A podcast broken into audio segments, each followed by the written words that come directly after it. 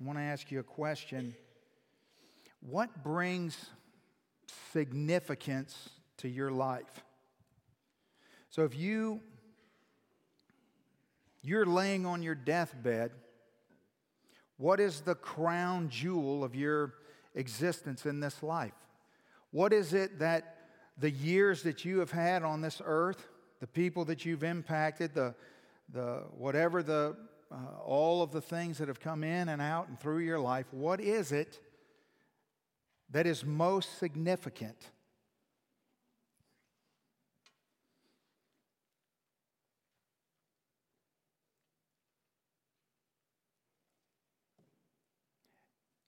You know, a few weeks ago, the Super Bowl was played. And it struck me just how much a game can mean to people. And although I recognize the tremendous amount of effort that it would take to achieve that level of success and, and the, the small percentage of people on earth that would ever be able to experience something like winning a Super Bowl or getting to a Super Bowl or whatever the case may be. Ladies and gentlemen, it is a game. It is a game. But what about us? I thought about what, what would you answer? I thought about your faces. I thought about I thought about what comes to your mind. I thought about what would be the most common response to that question in this room? Would it be that I've been a faithful spouse or that I've been a good mom or a good dad? Is that the most significant thing about you? Would it be that I was a good provider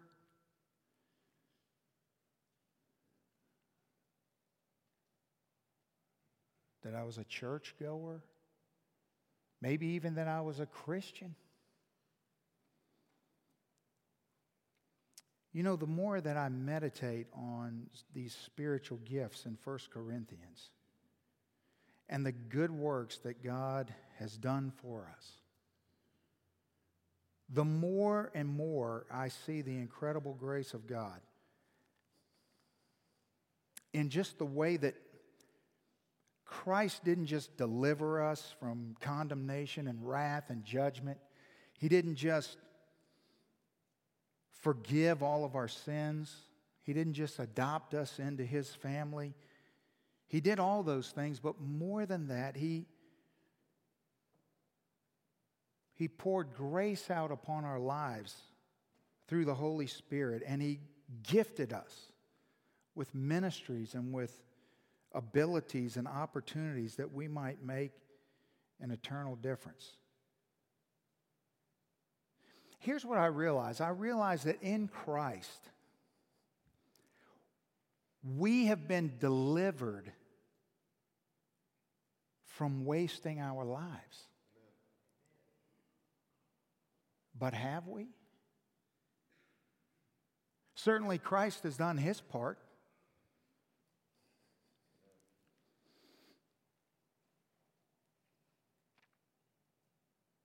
You see, here's how this is going to go down.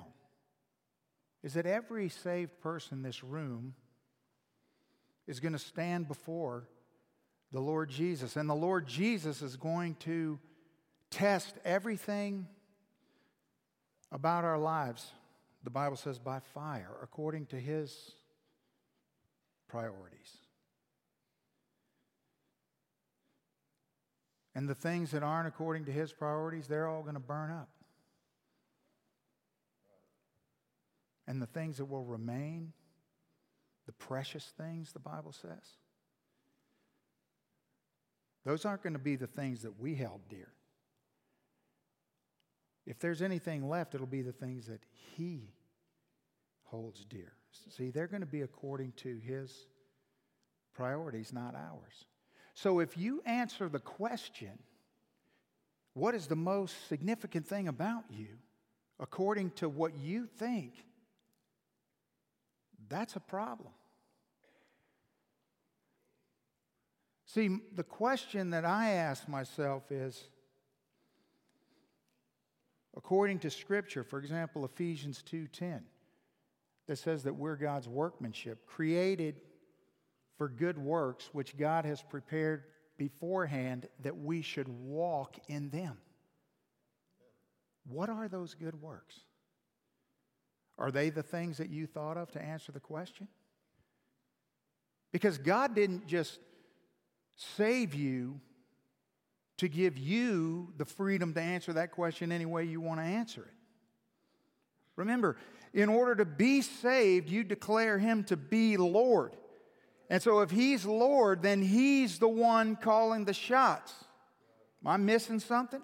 So, if He's calling the shots, the Bible says that He's prepared good works for us beforehand that we should walk in them. So, wouldn't it be incumbent upon us to make absolutely sure that we don't miss what those good works are? I think so. I think so.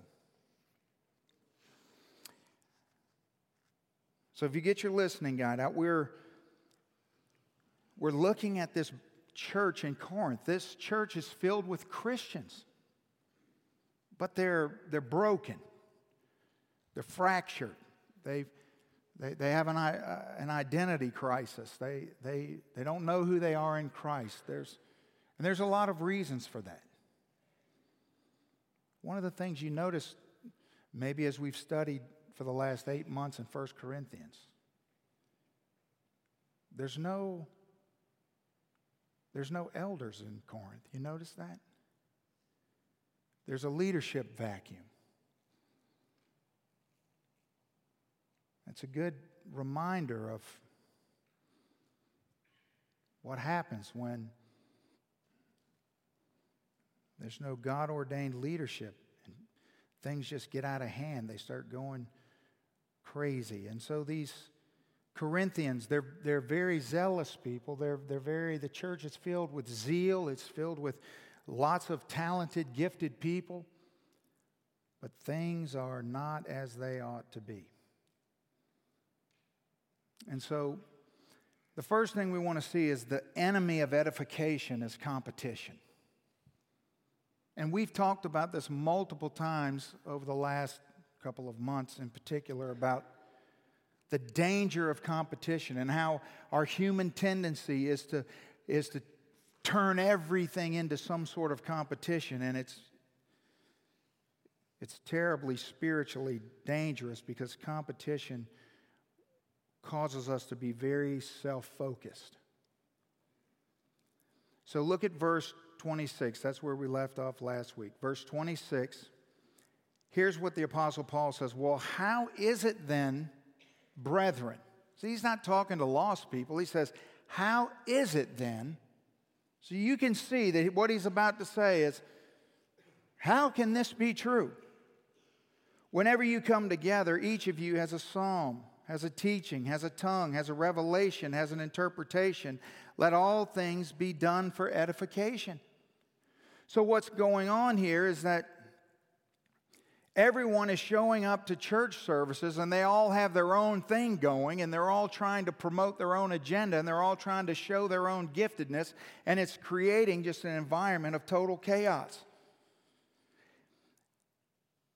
And we need to realize that the minute that we approach church from the standpoint of building up ourselves, we banish the Holy Spirit from the equation. The church, you, you never come to church to build yourself up. You will get built up if you come to church for the right motivation, but you will never be built up if you come to build yourself up. You see, remember back in chapter in, in the same chapter, verse 12, he said, Even so, since you are zealous for spiritual gifts, let it be for the edification of the church that you seek to excel. that when you seek to excel, it's always in the context of the encouragement, the building up. The word edification means to build up, the building up of the church. So every time we come to church, here's what we've said. We should show up expecting either opportunity or confirmation. Opportunity or confirmation. That we're, we're on the lookout for those two things. Opportunity to build up the church, confirmation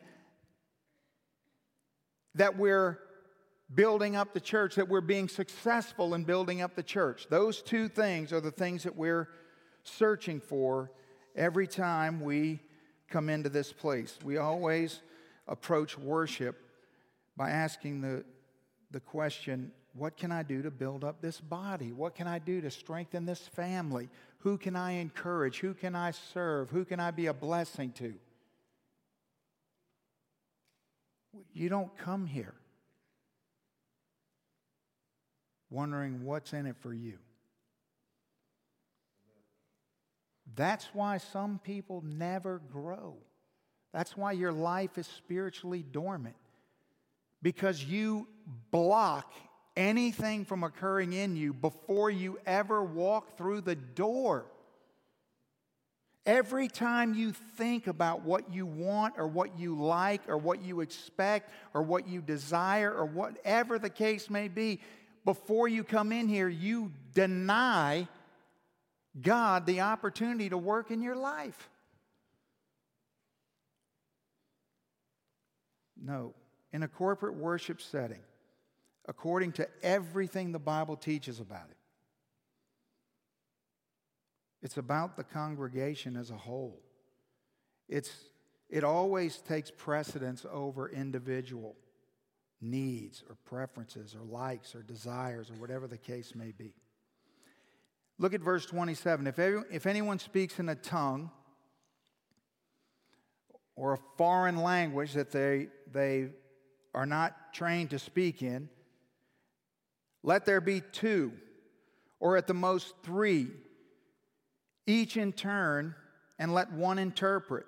So let somebody interpret the fact that this is genuine and what's going on.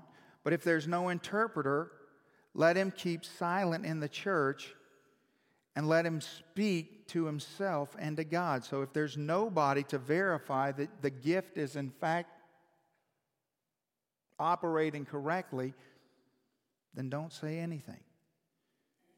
Let two or three prophets speak, and let the others judge. Now, here's what 27, 28, and 29 remind us of that no matter what our spiritual gifts are, they're confirmed by other members of the family. You notice that whenever what Paul is trying to get through to them is that you do not decide what your spiritual gifts are. That's not how that works. You might have some idea of what they may be. You definitely are uh, the initiator in the discovery of what they are because you take the first step to, to enter into service, to enter into uh, doing something. But the way that you know that you're accomplishing what you set out to accomplish is if other people in the body confirm that. You see, the only way you can know that you're a good teacher is if other people are being fed by your teaching. You can't decide, you know, I think I'm really good. That's not how that works. You see, it has to be confirmed. And it's confirmed by other members in the, in the body. It's not confirmed by, oh, well, I heard something. And so that, that, you know, whatever Pastor Tony said, he must be talking about me. No, wrong. I mean, I might be, but I might not be. Other people confirm our gifts. Verse 30 But if anything is revealed to another who sits by, let him keep silent. For you can all prophesy one by one, that all may learn and all may be encouraged.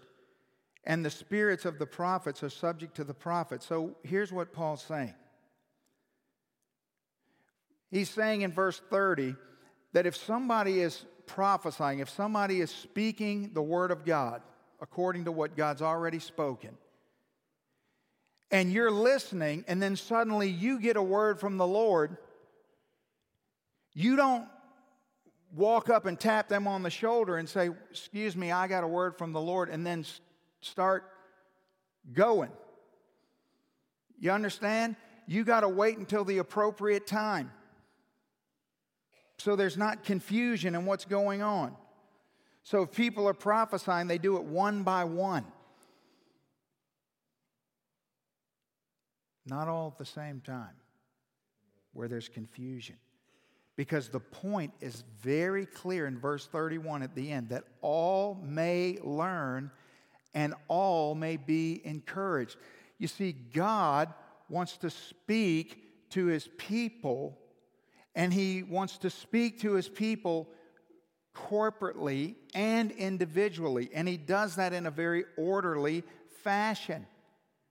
And so it, you, you have to be, I mean, this isn't, this is simple for us because we do this. But it's clearly not simple for everybody. And as I said last week, some of you come from backgrounds or have family members that are still in church settings that are the opposite of these verses. And when he says the spirits of the prophets are subject to the prophets, what he means is that you can't be speaking and then say, well, I was just out of control. No, that we're in control we're in control. We're not out of control. It's subject to the prophets. You can't say, well, I couldn't help myself. I just started speaking and then I just erupted into some kind of crazy nonsense because God took control of me. No. And over the last several weeks, so many of you have sent me, uh, you know, videos and, you know, just examples of all the crazy things that go on out there. And, and you know, it's, it's hard sometimes to look at those things and not laugh, but it's not funny, it's sad. It's sad. Because the Bible's so clear. So clear. For God's not the author of confusion, verse 33, but of peace, as in all the churches of the saints. Now, I know what you've been waiting for.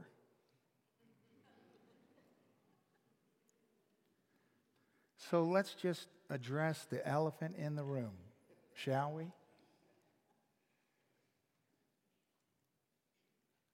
Verse 34 Let your women keep silent in the churches. Whoo! For they're not permitted to speak but they're to be submissive, as the law also says. And if they want to learn something, let them ask their own husbands at home, for it is shameful for a woman to speak or for women to speak in the church. Well, I could have some fun with this. Now, I'm going to be honest, I had a lot of thoughts about this over the last couple of months. I thought a lot of things I probably shouldn't have thought. I'm just confessing. But it really doesn't matter what I thought or what I think, it matters what God says. So let's think about this together. First of all, if you take a verse out of context, you're left, if you take the text out, you're left with a con, right? That's right. So, this is a corrective letter written to the church at Corinth. It's instructive for us, it is relevant for us, but it's also in the context that it is given. So, what have we learned in the previous 13 chapters about the church at Corinth? Well, just a snapshot would be they're worldly, They're divisive, they're opinionated, they're cliquish, they're carnal, they're strife ridden, they're argumentative, they're puffed up, they're self glorifying, they're fornicating, lusting after evil things, idolatrous, gluttonous, drunken, and stingy towards the poor. That's just a short list. So here's my question Should what they do or what they're doing be the model for the way we should conduct things in church? Would that make sense in any arena? I don't think it would. We, we would not want to model ourselves after the Corinthians, would we? So we want to ask ourselves, well, what's going on here? Well, if you want to know what God's word is saying, the first thing you got to know is, well, what has God's word already said? And one thing that we know for sure about the Bible is that, contrary to what anybody would say, the Bible is pro woman. See, Paul affirms, for example, Priscilla when she gives Apollos a theology lesson in the book of Acts, chapter 18. Remember that? Paul entrusts Phoebe to deliver the book of Romans when he sent it to Rome. Every single one of the one another scriptures, commands in the Bible are gender neutral in the Greek. In the Old Testament, for example, Deborah gave wisdom to Israel in the book of Judges. We studied through the book of Judges. In Exodus 15, Miriam's song was given to edify and strengthen Israel.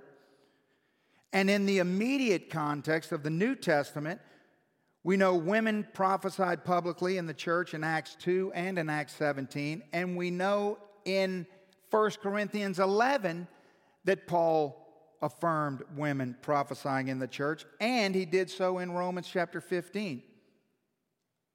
So the question is Does this text command that women cannot speak in church? Well, why would Paul, in this very book, chapter 11, verse 5, give direction to women who pray and prophesy in public gatherings? Why would he do that? See, some people say that this text teaches that women should only speak up at home. I've heard people say that. Well, you know, that's super helpful because all New Testament churches met in homes, so have that one.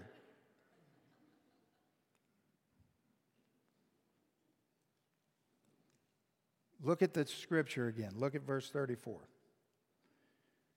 Does it say let women keep silent? No, it says let your your women keep silent. Your women. You see, there's a situation, obviously, that's occurring in Corinth every time the church gathers. There's a lot of situations, as we've seen. But Paul's addressing some situation that's going on. And what I think this clearly teaches, based on what we've learned as we've studied through the, this book, is that there's some confusion going on with the behavior of the women in this congregation when they gather together. And I think what it's referencing is the fact that Paul is discouraging this cultural norm that's developed here where he's already addressed this in the book. See, I just went back and studied everything that we've already, we know what was going on. So those things will help us understand what is going on that he's talking about. And if you go back and you read through it, what you see is one of the preeminent problems in Corinth is females spending time with men that aren't their husbands, and husbands spending time with females that aren't their wives. And so, the context of this immediate conversation is church gatherings, right? Correct. So, starting back in verse 29, Paul's talking about people speaking up to judge prophecies, since such an activity would have been subservient to male headship in the church if females were yelling out and debating and arguing over whether or not something was should have been said or could have been said or would have been said. But I think the more telling thing is that we've already been made well aware that fidelity in marriage is a big issue in Corinth. Let me remind you if we back up to chapter 7, Paul said it is good for a man not to touch a woman. Now, that could be taken way out of context, right? But you have to know what he's talking about. Nevertheless, because of sexual immor- immorality, let each man have his own wife and let each woman have her own husband. So clearly there was some craziness going on, right? Yes. And if we back up even further and we go to chapter 5, it's actually been reported that there's sexual immorality among you so perverted such that it's not even named among the Gentiles. That a man would have his father's wife. I'm not going to elaborate on this, I'm just simply saying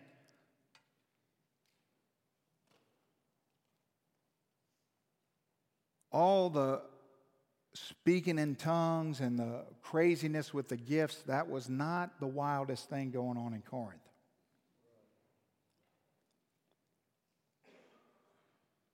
And so what you have is you have you have all of this uh, debating going on. You can you can almost I can picture the scenario where you have uh, women coming into the church and and uh, you know asking questions of the men that they think are super spiritual or debating with men about these issues of whether or not something is uh, correct or authentic or real or not real or whatever the case may be. And it was all of this uh, mingling around with people that you weren't married to that was creating all sorts of problems. And so Paul's solution to the whole thing is well, why don't you just zip it? Now, here's the thing. You say to yourself, well, why didn't Paul just, why didn't Paul tell the men not to speak in church? Well, because men have to prophesy in the church. We have to. Women do too, but not in the form that I'm doing right now. And so somebody had to be quiet. So who was it? The only ones who could. I don't think it's that complicated. Now, if you disagree with me, that's fine. It's, I'm sure, not the only thing you're wrong about. Amen. Verse 36. Now remember, also look at what he says just following this. Or did the Word of God come originally from you? You see? That's another indication to me of this uh, arguing about theological things. Did it come from you, or was it you only that it reached? If anyone thinks himself to be a prophet or spiritual, let him acknowledge that the things which I write to you are the commandments of the Lord. Paul acknowledging that these words that the Holy Spirit is speaking through him are the words of God. So, the true test of all things spiritual is always the Bible. Always.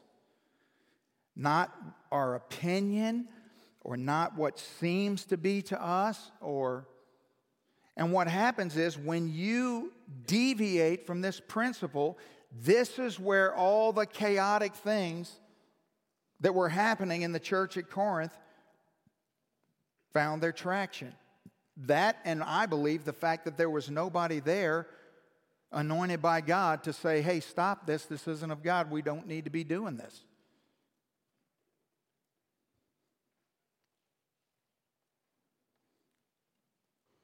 See, everything that Paul says in, in chapter 14 is meant for believers to experience orderly worship in a way that focuses on Christ and others, not on self. everything. So the true test of anything spiritual is always the Bible. Then th- 38. But if anyone is ignorant, well, let him be ignorant. Man, I'm quoting that verse. I'm like, that might not be my life verse, but it's like second.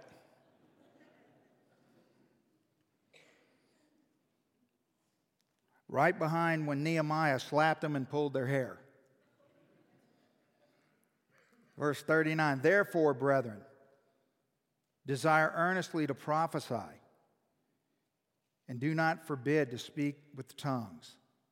Let all things be done decently and in order. And so those are just a culmination of all the conversation that we had last week that centered around uh, the gift of prophecy and the gift of tongues and how it, well, they're meant to be used to edify the body. Next week, we'll get into a, a deep conversation about gifts in general and all the spiritual gifts in the Bible and how we might approach them and discover them and delight in them and so on and so forth. But what we want to do now is we want to just uh, we want to ask ourselves, well, now what is our how do we how do we walk away from 1 Corinthians 14? What's the takeaway?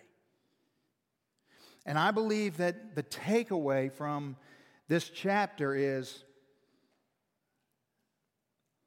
would be rightly represented by a heart that says,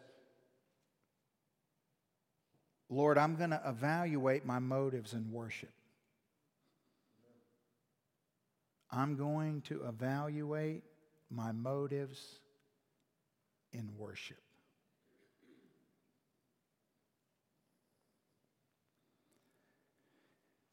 That the best and most God honoring response to his commands is to do things outwardly that reflect what we are believing and thinking inwardly. In other words, sincerity as opposed to hypocrisy. That we wouldn't be doing wrong things outwardly,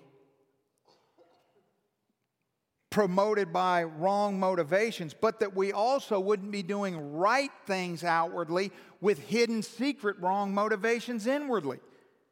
You see, that both would be unacceptable to God and should be unacceptable to, to us.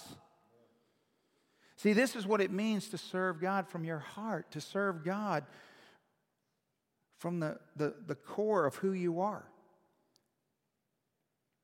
See, for most Christians, when it comes to discovering our part in the work of God's kingdom, we ask the wrong question. I want to give you some things to think about today. You'll have a whole week to meditate on, to prepare you for the conversation we'll have next Sunday. Because I think it would be dangerous on our part to just rush in to the conversation next Sunday without preparation. So I'm going to give you a week to think about these things. We ask the wrong question. We ask questions like, well, what can I do for God? That's the wrong question.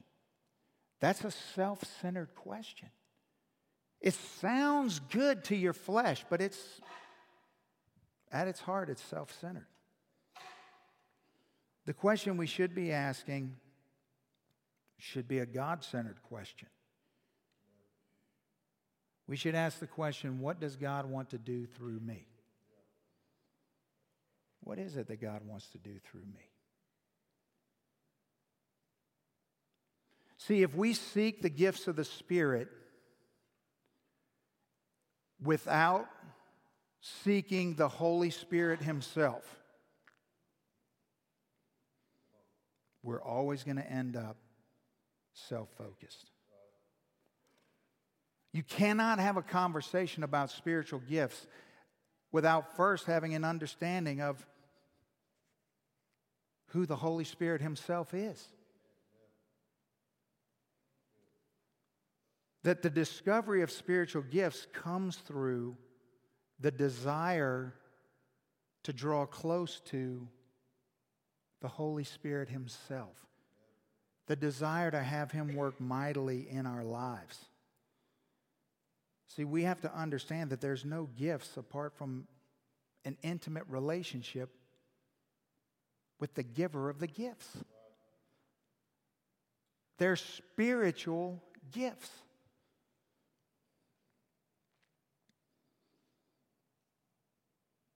So, this is a good one for you to think about for the next week. For a Christian, faith is not asking for what we don't have, but making use of what God says we already possess.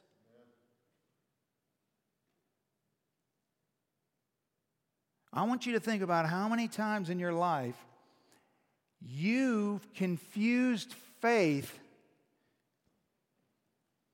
as some activity whereby you seek after something that you don't have, but that you want to possess. Like that faith is a mechanism to get the things from God that you want. I think that's a wrong way to approach it.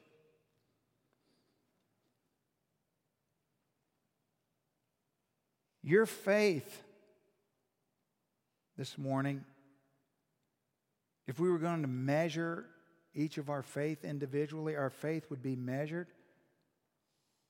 by the degree we are utilizing what God's already given us in Christ. That's faith. That's faith. So, do you realize what the implication of that is? What does that mean for the person who's not doing anything or utilizing anything.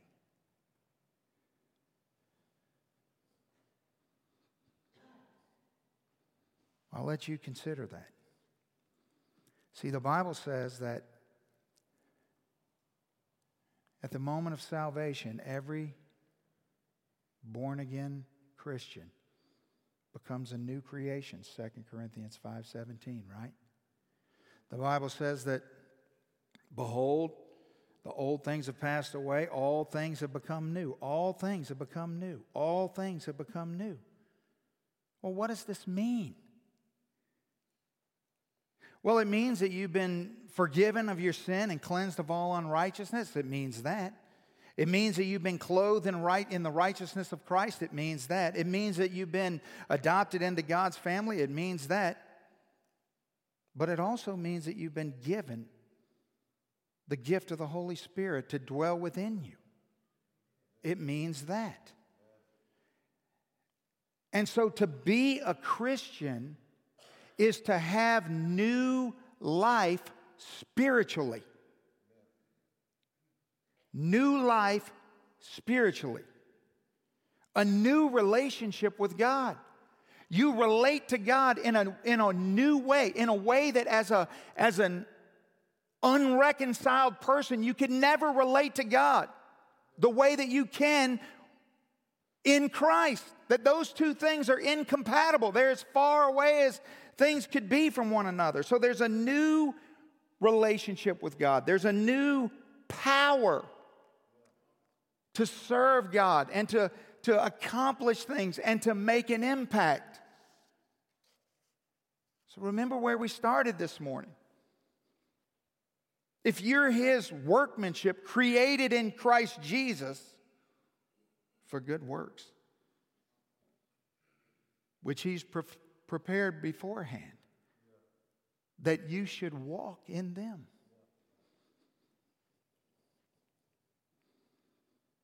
See, consider chapter 12, verse 17. The manifestation of the Spirit is given to each one for the profit of all. This verse right here eliminates all of our excuses. Some of you have spent the last 10 minutes thinking about all the things that you do for God outside of the church. Outside, disconnected from the body. You're self justifying.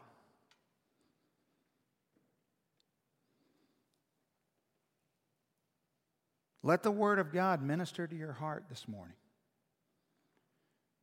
The manifestation of the Spirit. You know what that means? That means that the Spirit will reveal Himself and His activity in you. That's what it means. Are you ready for Him to do that? Are you open to the Spirit of God manifesting Himself in your life? There's the promise right there. To each one, no one is excluded. You don't have to achieve some level of Christianity to, uh, you know, to qualify. No, this is every one of us. The problem's not with the Spirit, the problem is with our willingness. Are you willing? Are you open? Do you desire the Holy Spirit to be active in your life? That's the question. The manifestation of the Spirit is given to each one. No one's overlooked. For the profit of all. For the profit of. For the profit of all for the profit of all.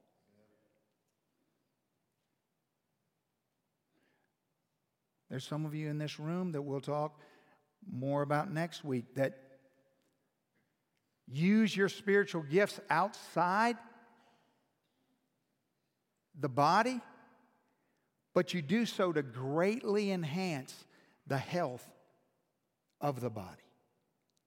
That you see, not every spiritual gift is exclusively utilized within the context of these walls or on this particular piece of property, but they are utilized to build up the body.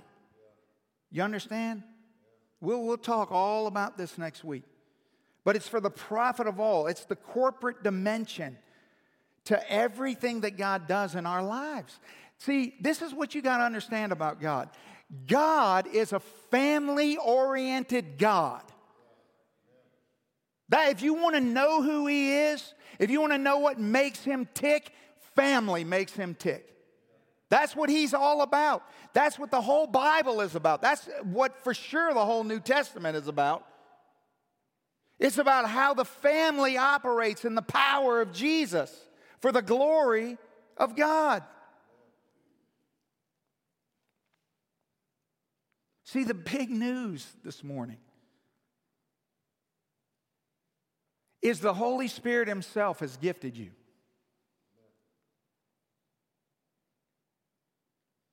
That's the big news.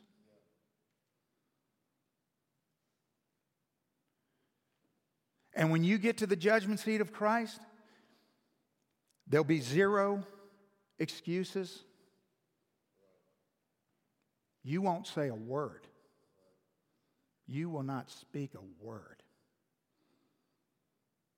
You've been gifted. God's been clear.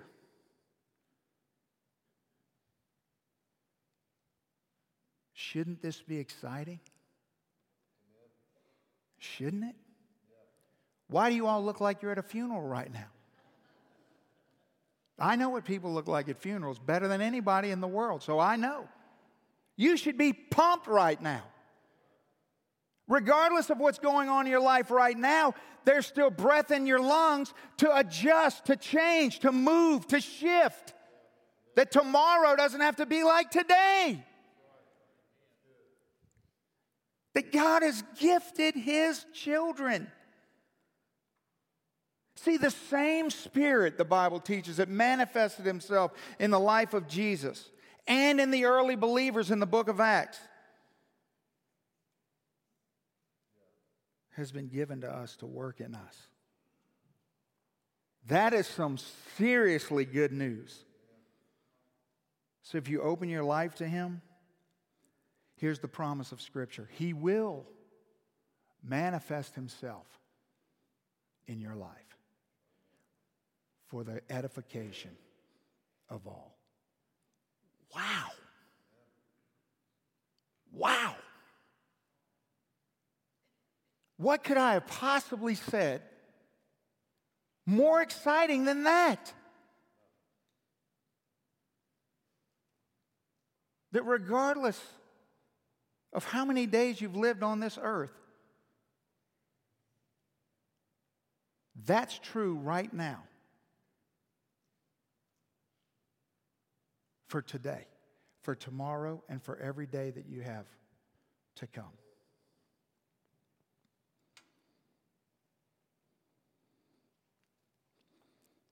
Two final questions to meditate on. Number one, am I seeking my own to do good things for God? Am I seeking on my own to do good things for God? Please do not come to church next Sunday. Boy, that could be taken out of context.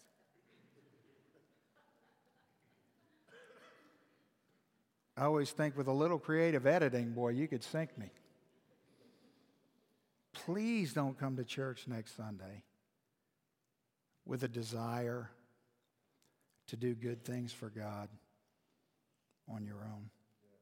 Please don't do that. It'll be a disaster. And number two, ask this question Do I need to make adjustments in how I relate to the Holy Spirit in my life? Do I?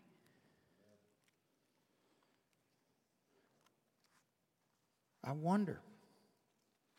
It's so amazing to me as I pray for you the things that God puts on my heart and the things that I see in my mind. I'm a very visual person. So when I pray for you, I, I, I imagine I'm, I'm going through the pews. I see your faces. I know where you sit. I know what you look like. And I see you and I'm going and I'm praying for you. And so I'm seeing you and I'm seeing other things. And here's what I, I feel like I'm seeing I feel like I'm seeing some of you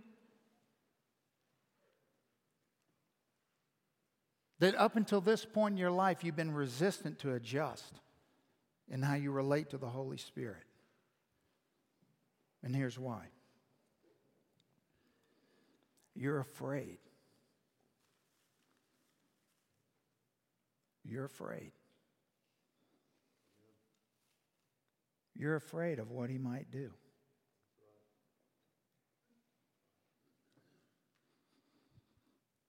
And I just want to encourage you. Don't, don't be afraid. I'm not saying that it's not scary, it is.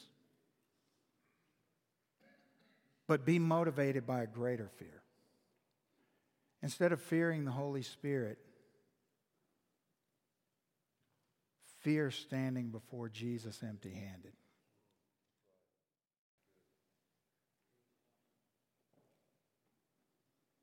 Let's stand and bow our heads.